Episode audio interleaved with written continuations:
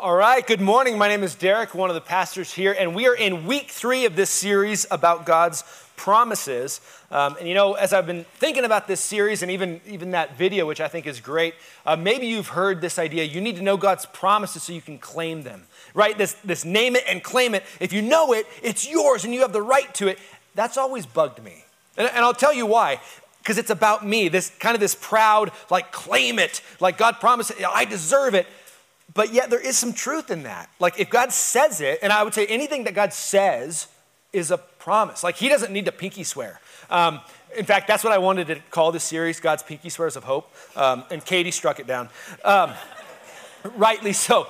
But, but God, if God says it, it's, it's a promise because He doesn't lie.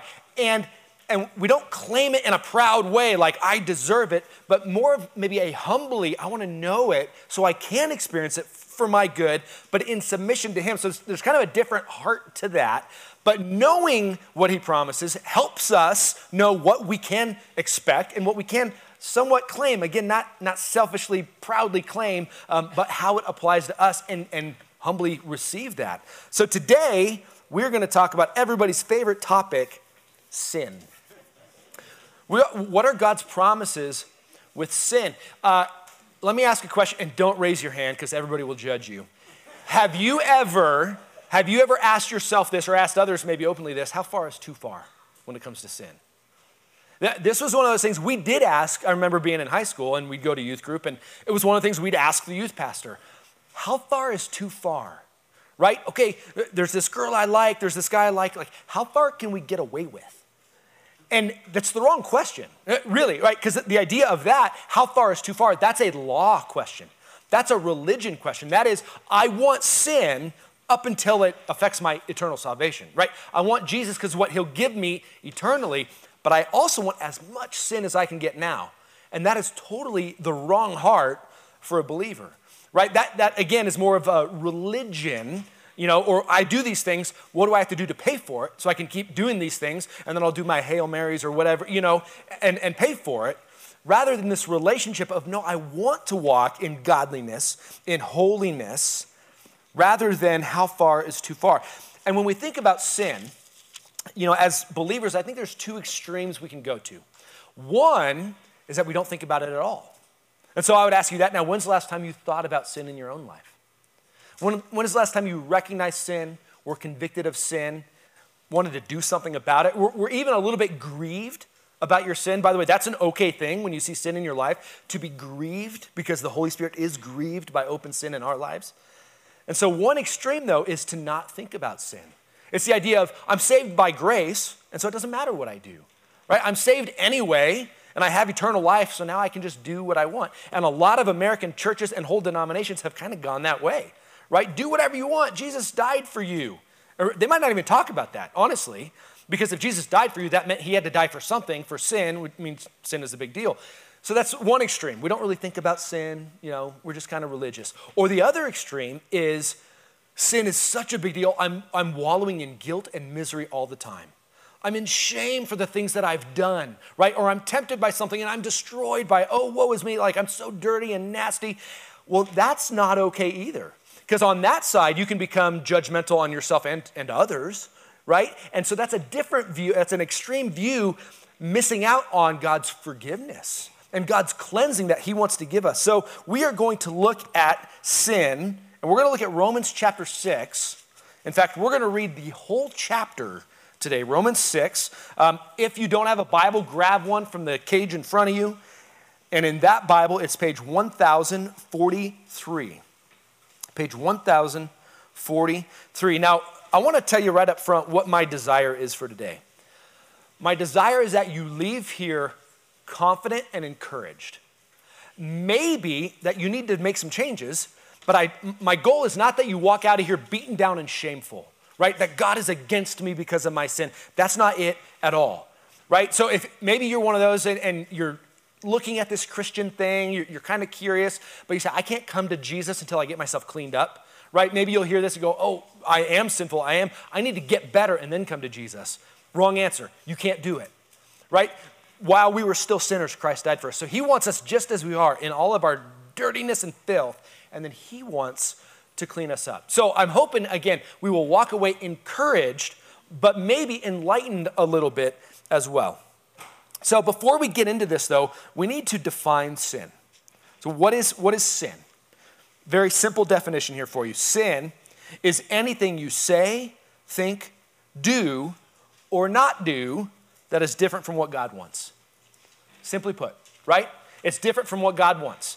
There are sins of omission, right? By not doing something, sometimes we think, if I just don't do anything, I won't sin. Well, that can be sin too. And there's sins of commission, right? Things that you do that are against what God would want. Uh, very simply, we can kind of look at God's Ten Commandments, which are Old Testament under law, but yet most of them, all really but one, are repeated in the New Testament as part of God's law. So, although we are under grace, there still are expectations and things that God has for us. So, we look at that list, right? Don't, don't have any gods before the one true God. So, idolatry. Don't worship anything else. That would be sin. Don't steal. Don't commit adultery, right? Don't lie. Don't murder. Duh. I mean, right? We go down those, and Jesus would take that list and make it harder. Because that list was, was under the law, right? So if you do these things, then you go do and you pay for it in this way. And that was kind of their, their system under the Mosaic law. Jesus would come and say, hey, if you hate your brother, you're guilty of murder. If you lust, you're guilty of adultery. And the response was rightly, well, then what do we do? Like, we're all hosed. And the answer is, yep, it is. Yes, you are. Good news, Jesus deals with our sin. And so that's what we want to look at today, though, is that Jesus deals with our sin. And as we, before we get in, I, I want to make a couple points real quick, right? One, everyone has sinned. Romans 3.23, right? For all have sinned and fallen short of the glory of God. Very important. All have sinned. I have actually met with people talking about sin. They're like, I've never sinned. I'm like, really? Never. You've never told a lie? Nope. Now you're guilty. right? all have sinned. And here's the second point we have to get, and this is Romans 6 23. Sin earns for every person physical and eternal death in hell. Right? Romans 6 23, and that's the last verse in the chapter we're looking at. Right? For the wages of sin is death, but the free gift of God is eternal life in Jesus Christ our Lord. We'll get to that. Let's look at the first part. A lot of times we skip over the first part. The wages of sin is death. Meaning, all have sinned. We're all guilty, right? Of something and what we deserve a wage, right? What you earn when you work. You, you go work, you deserve your 15 bucks an hour, 20, whatever it is, you earned it.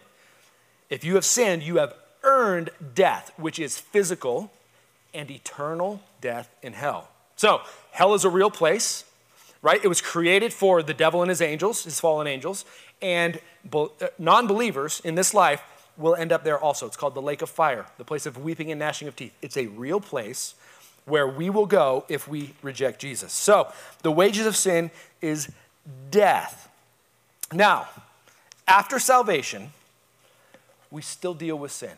Uh, right? Before we get into chapter 6, because this is a part, important part of what we see in chapter 6 in Romans.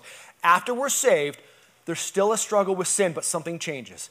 We're in these bodies called flesh, right? And the flesh is indwelt by sin because of Adam and Eve and passing it on, and we've all sinned. And so there's a brokenness about us that is in process of being healed. There's kind of the already and not yet of what Jesus did. So sin is still a struggle for the believer, which is why we need Romans chapter 6. So turn to Romans 6, starting in verse 1. Verse 1. What shall we say then? Are we to continue in sin? that grace may abound. Right? That's a, that's a legit question. Should we continue to, if we're under grace, here's the logic. The more I sin, the more grace God gives, the more glory He gets. Oh, I, uh, right? That's the art. Then I could continue to sin. He says, by no means. And that's a very strong statement. It's a, it's a big heck no. How can we who died to sin still live in it? Do you not know that all of us who have been baptized into Christ Jesus were baptized into his death. We were buried, therefore, with him by baptism into death, in order that just as Christ was raised from the dead by the glory of the Father, we too might walk in newness of life. Pause right there. Jesus died, rose from the dead. When we trust him for our salvation, we place our faith in him, we believe he died, we believe he rose, we declare him Lord, right? We are united with him so that we too might walk in newness of life. His whole point is that we don't walk in sin any longer. Eh, simply put, a newness of life. We live differently. Verse 5 For if we have been united with him in death like his, we shall certainly be united with him in a resurrection like his. We know that our old self was crucified with him in order that the body of sin might be brought to nothing, so that we would no longer be enslaved to sin. For one who has died has been set free from sin. Now, if we have died with Christ, we believe that we will also live with him. We know that Christ, being raised from the dead, will never die again. Death no longer has dominion over him. For the death he died to sin, he died to sin once for all. But the life he lives, he lives to God. So you also must consider yourselves dead to sin and alive to God in Christ Jesus. There's the gospel in verse 10. Uh, for the death he died, he died to sin once for all, right? But the life he lives, he lives to God. The point is that we are baptized, we mirror him. We're united with him, meaning we've also died to sin. Again, it's still present, but we're not enslaved by it anymore. We died to sin so we can live for him. Verse 12 Let not sin therefore reign in your mortal body to make you obey its passions. Do not present your members to sin as instruments for unrighteousness, but present yourselves to God as those who have been brought from death to life, and your members to God as instruments of righteousness. For sin will have no dominion over you, since you are not under law, but under grace. What's the theme we see here? It's the theme of slavery. Before we know Christ, we are enslaved to sin, meaning we are going to sin, we have to sin, we are sinners. It, it's who we are, it's our identity. When we're saved, we're made a new person. He's saying, walk as the new person you are. God looks at you as righteous, right? Forgiven in Him. We are, we are different, and so we walk that way. Slavery, but the, as we see here, we can step back into that life. Believers can step back in, and there's a rub that we're going to pull out in here a little bit. As believers, we can live like the old man, and it's destructive. But also, there are those within the church who walk like the old man who never were really saved. That's throughout the New Testament. That should strike fear in us a little bit. Not that we can't have confidence in our salvation, because we can. But there are those who, who will claim verbally, right, I'm part of God, but they just live in sin because they, they don't actually know Him. And that should be, you know, if that's one of us, we should be a little bit afraid and then encouraged to turn to Him. But the, the difference, again, is submitting to Him. Uh, I really like verse 11, right? He says, So you also must consider yourselves dead to sin and alive to God in Christ Jesus. Consider, that's actually an accounting term. Yeah, to reckon, right? If you like old uh, John Wayne movies, reckon, I reckon. I mean, that, that's what that word actually means. Another, reckon, I reckon, I added up. So consider yourselves dead to sin, right? It's kind of m- mental, uh, right? That we think about it. We look at it, Jesus died for me. I'm united with him, add it all up, two plus two, right? I consider myself dead to sin, right? So then when sin presents its stuff to us, we're going to get into this, that's not who I am anymore. I've added it up. That's not me. This is who I am. I'm pursuing Jesus now. I'm not pursuing this. We consider ourselves dead to sin so that we recognize the truth we are in Christ and we walk that way. Now, let's just continue. Let's finish the chapter and we'll dig in. Uh, look at verse 15. What then? He asks the same question. Are we to sin because we're not under law but under grace? By no means. Do you not know that if you present yourselves to anyone as obedient slaves, you are slaves of the one whom you obey, either of sin, which leads to death, or of obedience, which leads to righteousness? But thanks be to God that you who were once slaves of sin have become obedient from the heart to the standard of teaching to which you were committed. And having been set free from sin, have become slaves of righteousness. I am speaking in human terms because of your natural limitations. Thank you. For just as you once presented your members as slaves to impurity and to lawlessness, leading to more lawlessness, so now present your members as slaves to righteousness, leading to sanctification. For when you were slaves of sin, you were free in regard to righteousness. But what fruit were you getting at that time from the things in which you are now ashamed? For the end of those things is death. But now that you have been set free from sin and have become slaves of God, the fruit you get leads to sanctification, and its end, eternal life. For the wages of sin is death, but the free gift of God is eternal life in Jesus Christ our Lord. Yeah, amen. The gospel is really good news. The gospel is also really bad news. It, it is. For the one who will reject Jesus, the truth we, we see here is that the wages of sin is death. We see that two times, three times actually, in, in those 15 verses. That the wages of sin is death. Sin leads to death. That's the bad news. Culture will tell you sin is no big deal, do whatever you want, right? As long as you're good in your heart, God will accept you. No. The truth is, sin leads to death, physical and eternal death. That's the truth. And so we have to start with the bad news so that we can understand the good news, right? I love verse 21. This is really helpful. What fruit were you getting at that time from the things of which you are now ashamed? Meaning, all the sin we were doing before, I mean, look back. Like, what did you benefit? You, like, what? Oh man, I'm sure glad I did that because I got this great thing. Right? No, those things that we did and we're kind of ashamed we did, there was no fruit in that. So, as believers now, even more so, if we pursue sin, what good fruit is there? None. None. Rather, when we pursue Christ, there's a fruit called sanctification, meaning we become more like Jesus. So there's the good fruit. I love how he puts that. Sin, right? We're pursuing something we want to fill us, right? We want to feel something, we want to experience something. And most of those things we're looking for are good things, right? Whatever it is. They're, they're things that God gave us that are, are good, and we're pursuing to fill them in the wrong way. And, and so the fruit is negative. Yet, when we pursue Christ, He gives us the results that we want the peace, right? The joy, the contentment, right? Security. I, I want to be rich. I'm pursuing money because I want security. Well, do you remember a few years ago when the market crashed and people in their 80s are going back to Walmart to be greedy? There is no security in, in, in a love of money, but there is a security in Christ. And we're going to see that coming up too. So the fruit that we are trying to get from sin is not good fruit. Only from Christ we get the good fruit. So now, with all that, bear with me, we're going to jump around. We're going to look at some promises when it comes to sin. We start with this idea sin is a big deal, sin is a huge deal. And by the way, death, it does refer to eternal death in hell. It also refers to a, a destructiveness. In the life of a believer, sin brings destructive results. Absolutely true. Relationally, economic, go down the list. Sin can destroy your life. You, you may be saved and let sin destroy your life here. That's not God's plan. So here's the first promise. If you were here last week, you're going to think this is redundant because it is. Promise one you're not alone.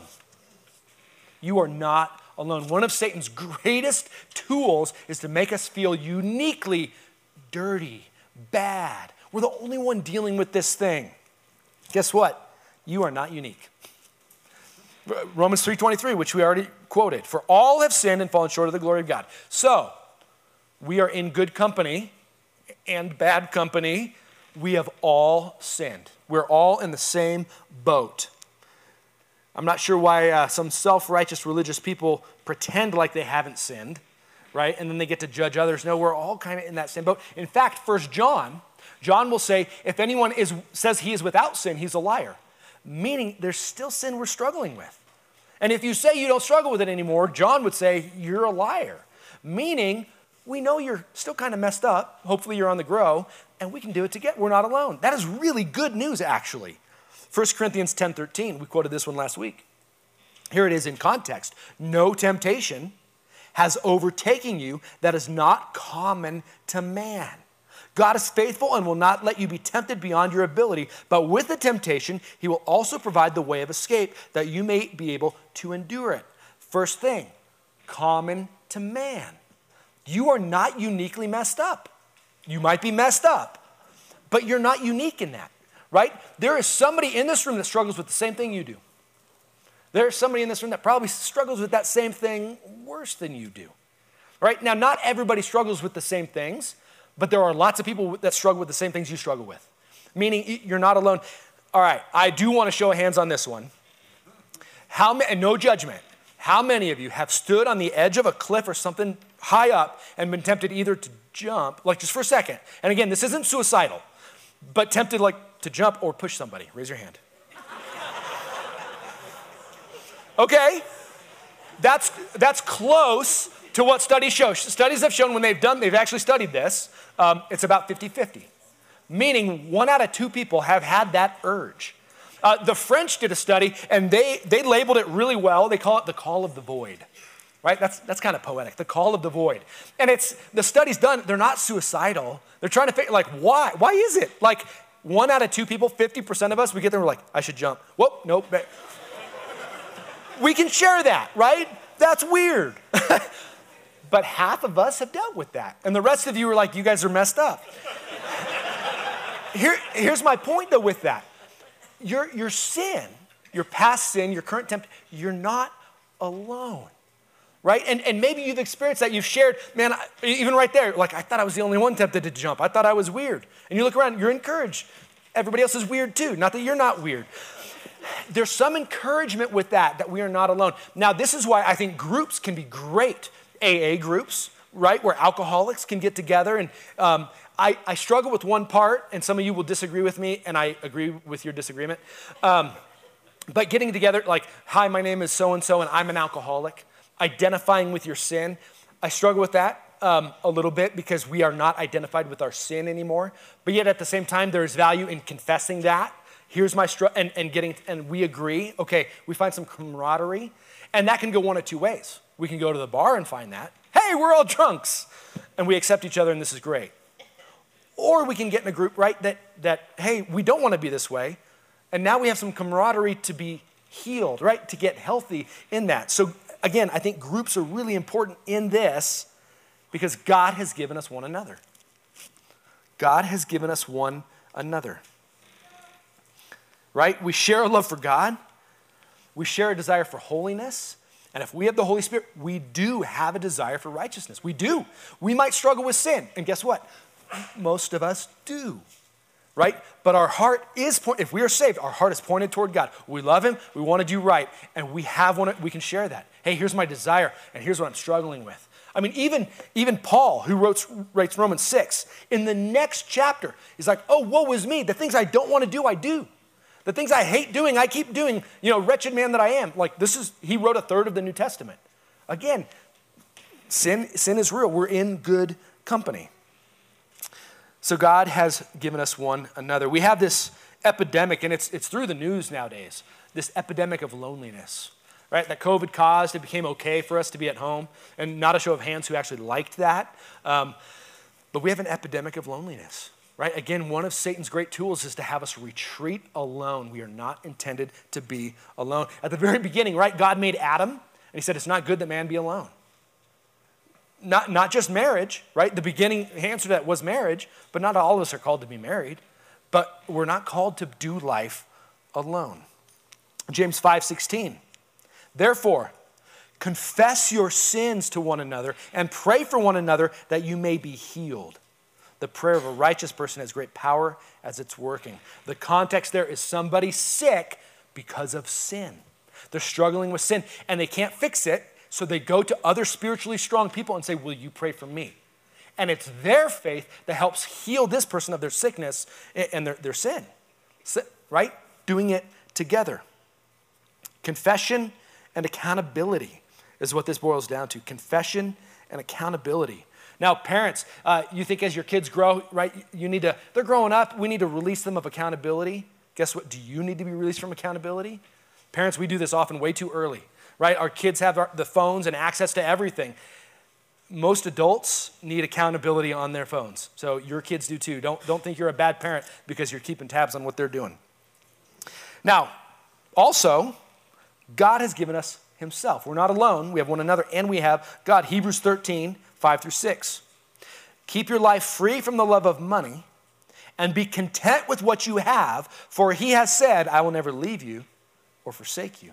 So we can confidently say, The Lord is my helper. I will not fear what can man do to me.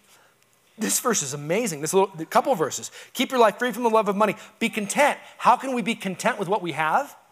Because we have Christ. That's what he's saying. Jesus is enough. Right? We don't need to strive after more and more and more because Jesus is enough. He has said, I will never leave you or forsake you. Right? If you have placed your faith in Jesus as Lord, his presence in your life does not come and go like it did in the Old Testament. The Holy Spirit would come and go on people. Not anymore. You have the Holy Spirit all the time, permanent. He's given them, given us himself, and he understands. This is the other part. We're going to be in Hebrews in a, in a few weeks, and I can't wait for this. But he understands. Hebrews 4 15 and 16. For we do not have a high priest, that's referring to Jesus, who is unable to sympathize with our weakness, but one who is in every respect has been tempted as we are, yet without sin. Let us then, with confidence, draw near to the throne of grace, that we may receive mercy and find grace to help in time of need. Jesus was tempted in all things as we are, yet without sin, meaning he understands. He actually understands our temptation. He, he did not sin, right? He never experienced sin, but he has mercy and compassion on us. Here's the point. Here's the, with this so far from Promise 1 when you're tempted, when you struggle with sin, do not go away from God, lean into God. Do not lean away from his people, lean into his people. You will find grace, mercy, and compassion. That's what will happen when you lean into God and into his people. But the devil and our temptation is when we sin, oh, I look dirty, I'm going to lean away. I'm going to stop being vulnerable and honest, right? I'm going to hide this, or I'm going to try and get better myself first. Then I can step in, then I look good.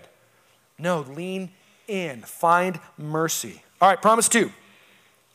Promise two, and this one might be the, the big one for some of us today. Your sin is forgiven. Your sin is forgiven. Now, this is a promise to the believer. This is not a promise to a non believer. This is to the one who says, I believe Jesus died on the cross, he rose from the dead, and I confess that he is Lord of my life. And, and in that is, is repentance, right? Turning to follow him, confession, right?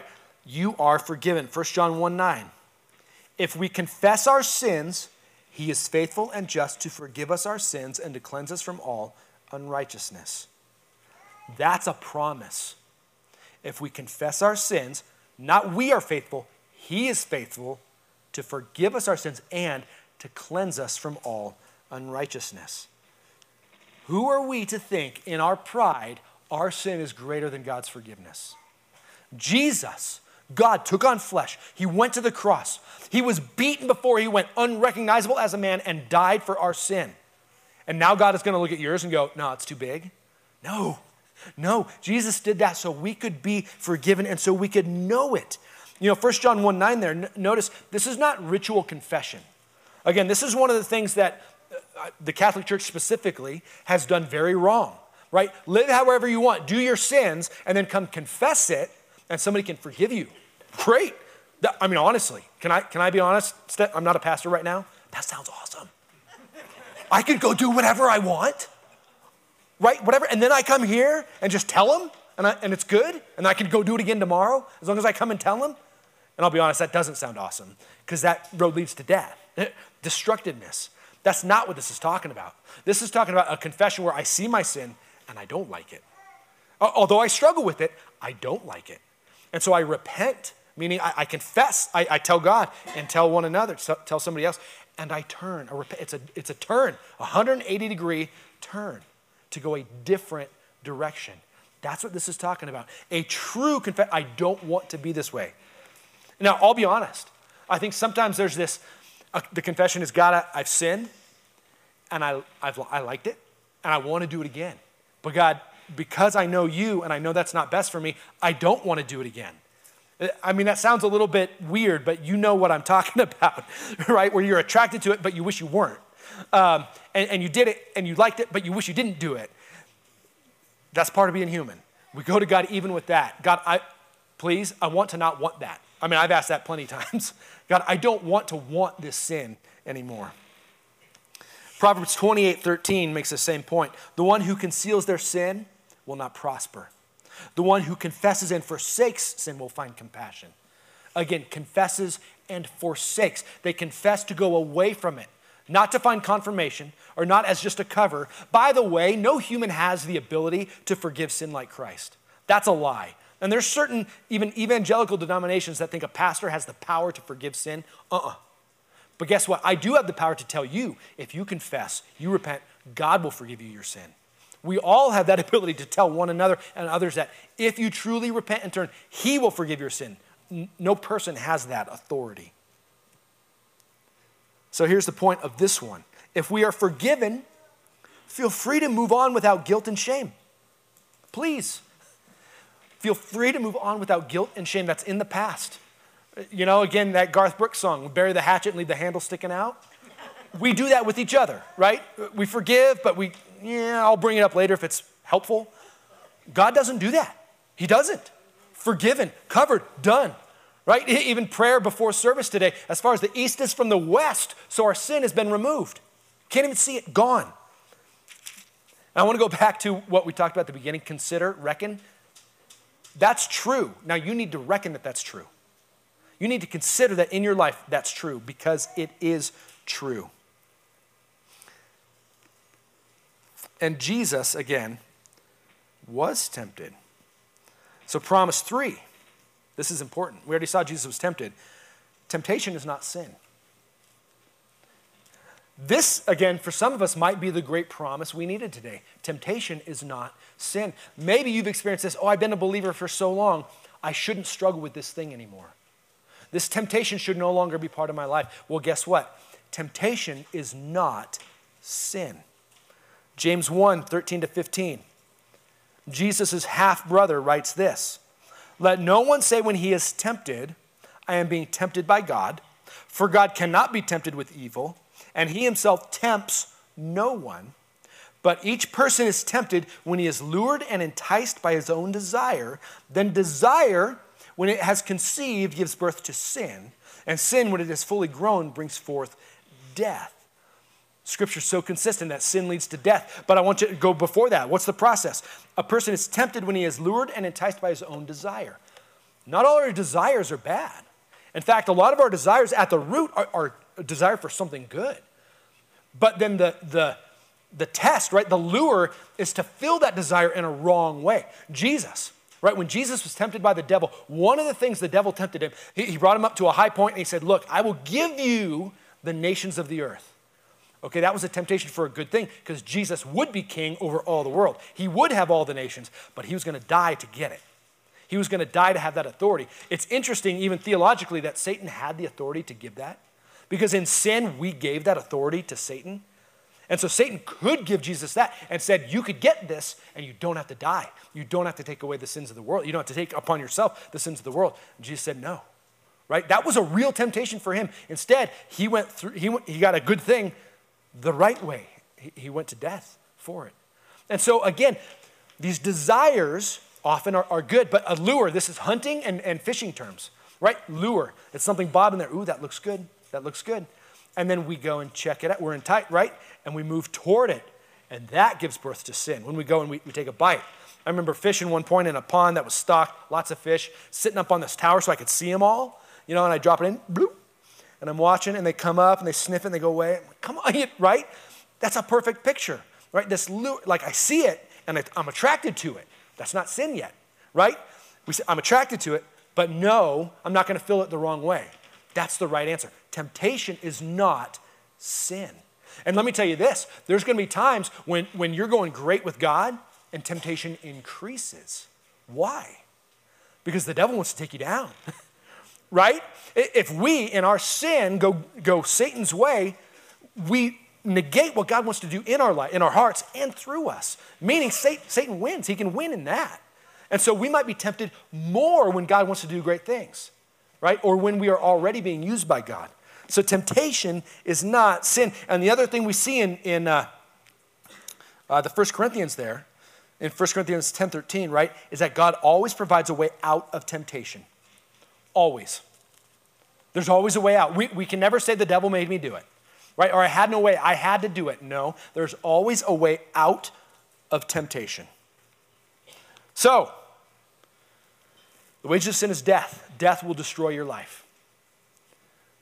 But the free gift of God is eternal life in Jesus Christ. And now we can walk, right? We're, we're in a, a group. We're not alone. We have one another. We have Christ, right? There is a way out of temptation. Temptation is not sin. So, what is our last promise? Instead of thinking of our own sin, I want to think of somebody else's sin. How many times has someone else's sin hurt you? Right? Somebody's taken advantage of you. Uh, someone has done something significant to you, and you, you have that pain, right? And you hold on to unforgiveness. In fact, there's a piece of you that thinks it's up to you to get them back by not forgiving, right? You get them back by holding on to it, right? If I let this go, they win. Well, here's the other promise. Promise four God will judge sin so you don't have to. This is freedom.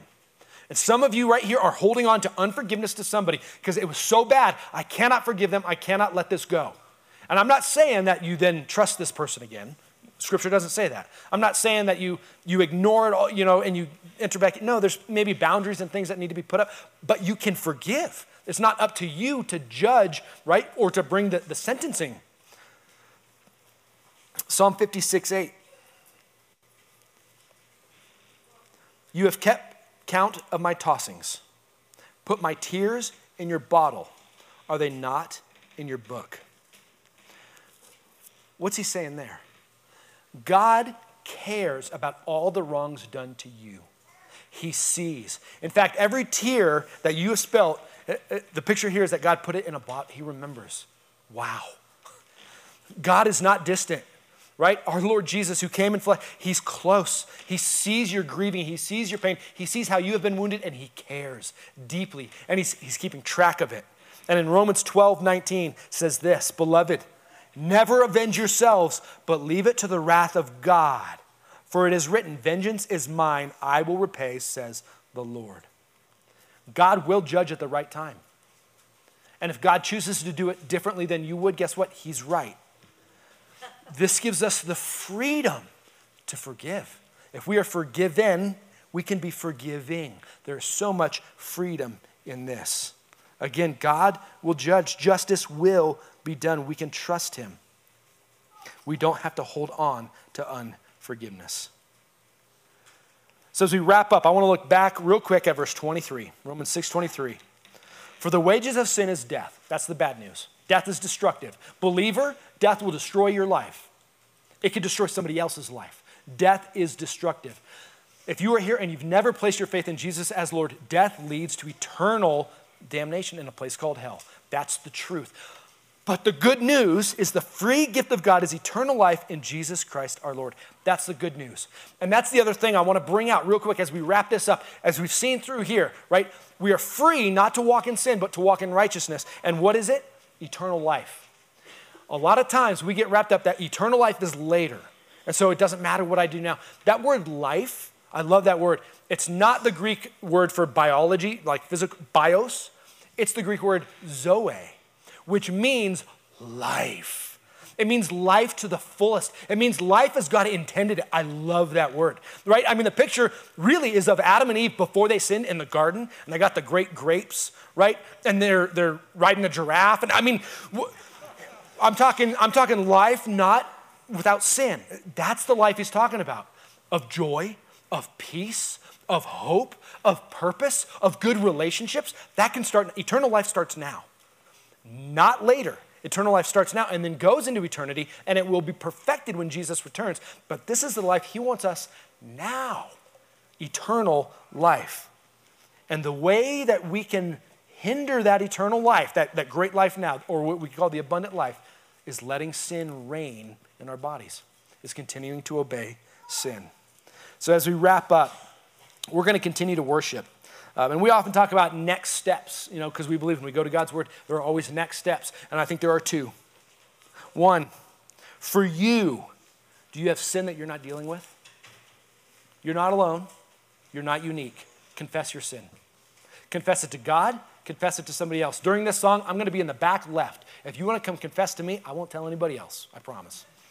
But, and that's not a joke you can come confess to me. If you're in group, you can grab somebody from group. You can even do that right now and confess to them. Confess your sin to God and to one another, right? And if, again, you're here and you've never done this, you've never given your life to Christ, today is the day of salvation. You are not too dirty, you are not too far gone. Jesus died for you, He loves you, He wants you. He has kept your tears in a bottle. He wants you. Come talk to me. I'd love to share with you how you can know Jesus and have eternal life. But then the second one, maybe this is you. You need to forgive that person. You've been forgiven. You're only hurting yourself by holding on to unforgiveness, right? God will judge. He sees, He knows. You can release that. You can give that to Him. Let's pray. Lord Jesus, um, I thank you that in your word you don't shy away from the truth of sin. Um, the theme of Scripture is that we messed up our relationship with you because of sin. And that sin leads to death, eternal death, but also destructiveness now. Um, but Jesus, I believe, and I, I'm going to say it on behalf of the body here, all of us, we believe your promise of the abundant life. And we believe that that's one where the curse is diminished in our lives, where we're not sinless, but we sin less. That, that we start to experience more joy, more peace because of you in our lives, and more victory over sin. God, I pray for every soul in this room. God, whatever it is you want to do, Holy Spirit, do it. If it's to convict of sin, convict them and, and lead them to confess it to someone and truly repent. God, if it's unforgiveness, Holy Spirit, encourage them. You've got it. You know, you care, and you'll deal with it at the right time. And they can trust you with it and then release it and receive your freedom. I just want to thank you for one thing. Thank you for forgiveness. Thank you for eternal life. We can't earn it, but Jesus, you earned it for us. We love you. In your name, amen.